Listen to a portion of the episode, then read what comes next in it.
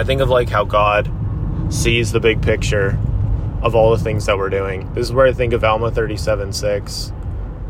Now you may suppose that this is foolishness in me, but behold, I say unto you, my son, by small and simple things are great things brought to pass, and in small means in many instances doth the Lord confound the wise.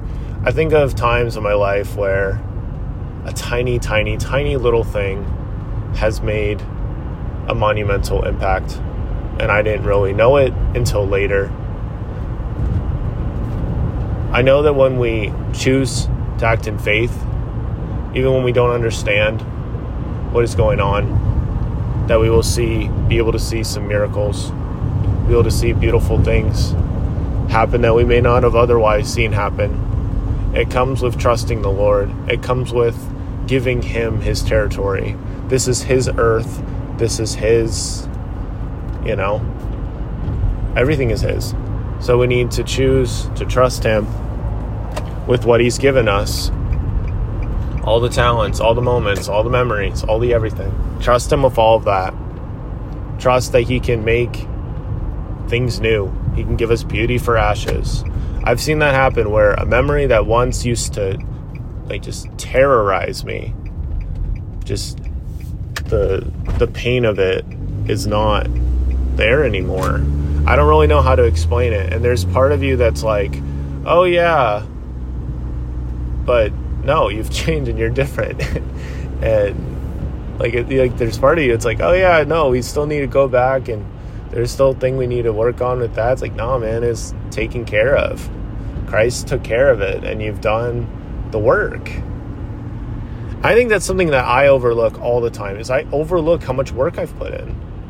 All those days of waking up when I was living by myself in July of 2023, just getting up and running every single day almost, you know? That was not easy to do. And I had less perspective on my life than I do now, and I had way less clarity, and I was still able to just show up and do it. And now that I have more clarity, seems like I'm doing less. So, faith really is for the future.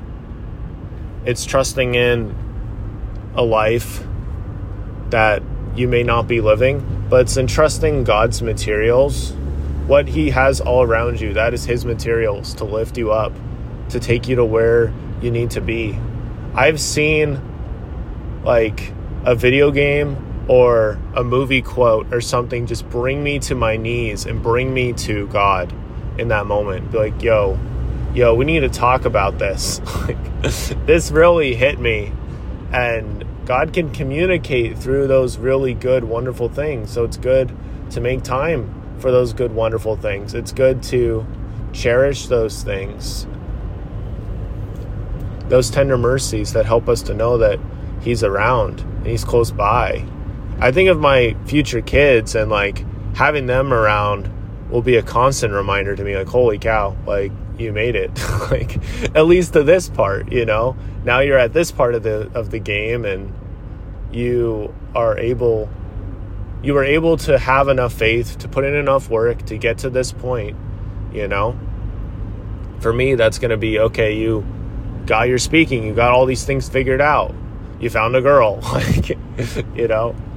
You have kids and it's all from him and I don't see the future, but I know enough about myself to feel that a lot of the little tiny things I'm doing right now, these tiny little acts of faith, those are going to create the bonfire that is going to give me vision and clarity to ultimately get to all those things that I am looking for, that I'm looking to have. It's going to be from those small and simple things. It's going to be from making a little more time for Him every single day so, yeah, that's what I have. Remember to trust in God. Remember trusting His promises. He's aware of you. And remember the flecks of gold to pick up today will shine for you today, tomorrow, and forever.